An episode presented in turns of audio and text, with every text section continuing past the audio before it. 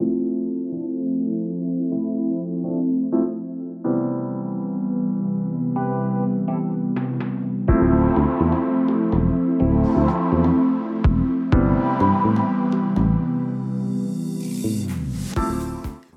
to 247 Real Talk. I'm your host, Julian Perry. It's a pleasure to be here with you again for another episode of the 247 Real Talk podcast.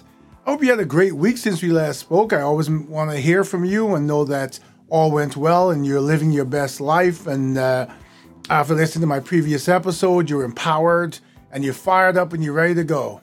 I had a pretty decent week. It's um, Still cold in New York, but I'm dealing with it. Looking forward to the spring coming soon. And with spring and with this, the coming to the end of uh, this month, we are looking at an election in November of this year, just about a little over nine months from now.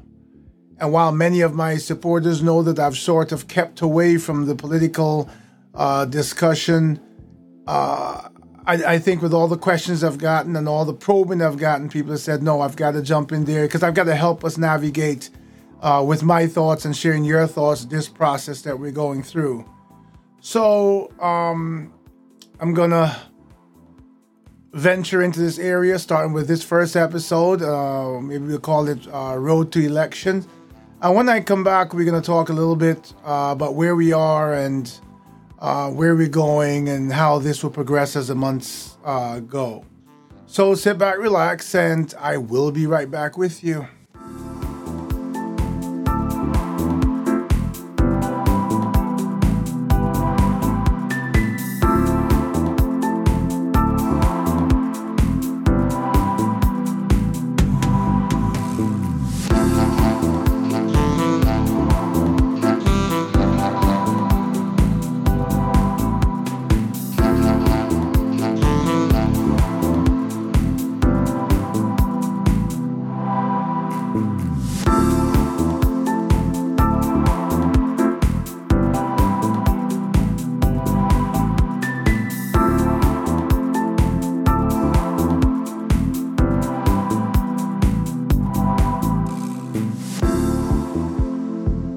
So I'm back. Uh, thanks again for joining me on the 247 Real Talk podcast. Again, my ho- my name is Julian Perry. I'm, I'm your host. And as always, it's a pleasure to be here with you. Uh, before I start the episode, I'm going to ask you to like, subscribe, and please, please, please share the podcast. Um, I want to welcome all those new subscribers as I see the podcast continue to grow. Um, I'm a far way from where I want to get and for the, the volume of uh, people I want in the conversation that I how I want it to grow. But I'm thankful for each and every one of you who takes the time every week to subscribe. I'm thankful for my um, audio only listeners that listen to me on the various apps and you know and on the website. And uh, so here we go. Um, before I start the episode, I think if I'm and you can correct me if I'm wrong, but I think February 21st is the anniversary of the assassination of Malcolm X. And if, if I'm right, um, I want to honor him with that, with uh, mentioning that today. Is um, so election 2024. We're looking at, I want to say, two presumptive candidates and I'll start with the Democrats and then I'll move to the Republicans and I'll go back and forth for a little bit. This will not be a long episode because this will this will just be the seed I'm planting for the future conversations as we get closer and closer to elections. So we have two candidates that are running for president. And they have set a record and they've broken a record. They set a record as the two oldest candidates ever to run for president of the United States in the history of the United States. And they've broken the previous record set by themselves, the same two gentlemen who are the oldest candidates running for president of the United States. Now, before I get into each individual one and give you some just preliminary thoughts to leave this podcast with, my personal thoughts are why?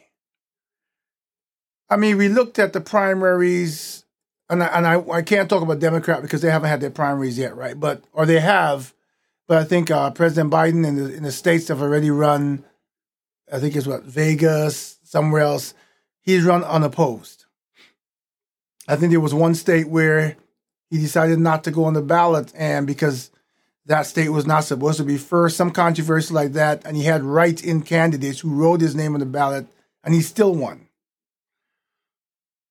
How do two of the oldest men ever to run for the presidency of the United States in a nation of possibly 350 counted legal um, residents, legal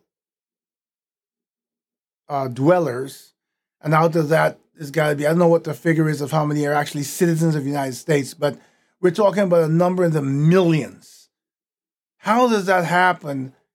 And this nation, this great nation of ours, struggles to find two candidates who are formidable enough, who are knowledgeable enough, who are driven enough, who have vision enough to challenge the two existing presumptive candidates and win.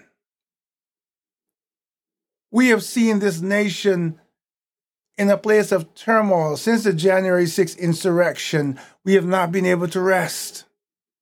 We've been bombarded by court cases and lawsuits and, and, and threats and, and, and vile statements and lies and, and, and truths and, and everything else thrown back and forth across the aisles between the two parties. And you know what's amazing? Normally, you have two candidates in this country has been, you know, primarily Democrat and Republican who have been at the forefront, who sell their positions and fight for our votes to become president of the United States. But if you look carefully, what we have right now are the constituents, the Democrats of the country and the Republicans of the country, fighting each other while the candidates look on. While the candidates egg each side on to fight each other, may the you know may the best person win. We're not sitting back as a united nation and listening to these two these two candidates' positions and making a, a, a, an, an informed and intelligent decision. Every time one of them holds a rally, and I'm gonna I'm gonna say specifically at this point because the Republican Party is what's ramped up right now. Every time presumptive candidate Trump holds a rally, what we hear coming out of that is more hate than more unity. And, and and let's talk about that for a moment. Let's talk about that side of the aisle for a moment. So I read today where Nikki Haley has been fighting real hard for what she believes in. And the pundits are saying, you know, that she should have dropped out already. And then the, the, the after she didn't, the next the next um, comment is that she, if she loses her home state of South Carolina, she's done. I read today where she says, No, I'm not. She says within the next two months, shortly after that, we have 20 states that will hold primaries. As I think about why she would stay in this race, knowing that she will receive nothing but hatred and vile uh, comments and, and, and, and attitudes being spewed towards her by those who believe in that uh, ex President Trump is somehow mightier than God. Um, and I say that not because I'm being uh, partisan, don't get me wrong. I'm saying that off based on the behavior of the people who support. Okay. I've long said this to everyone who has listened to my podcast. I'm a very neutral person. I will sit here and admit that I have gone into the voting booth for different levels of, of, of elections and voted, picked candidates from both sides because I paid attention to the candidate and I felt they were the right person for the job based on what they sold me as who they are, irrespective of party. Where I come from is the place of a human being, where we need to live a life where we unite, where we need to understand that, again, I always say government is elected by the people to work for the people. And therefore, when we take the time out to fight each other instead of focusing on the candidates and getting the, their, their positions and maybe debating them in our in our in our private rooms or whatever, but not with the anger and hatred I've seen that has come out of the last few years. People have been threatened. People have been attacked in many different ways, even physically, over two candidates or over candidates who, as I said, don't know us personally People are hurting others over a candidate they may never meet and may only see from a distance if they manage to go to a rally. Yet they're willing to put their lives on the line. Look at the January 6th insurrection. There was one military personnel, a young lady who I believe was shot and killed by the Secret Service as she breached the chamber, lost their life. She lost her life for what? And for whom? Do we think that when these people make policies in government, they think about you and me or what's best for them? We keep electing the wrong people. We keep deciding that it's okay as a nation that has all this power in the citizens to allow an aristocracy in Washington, and we sit back and say it's okay. There are members of Congress who have spent so many terms there they forgot when they started. And we let it be. I've I've held an episode before and I've discussed the fact that we need to put term limits across this country.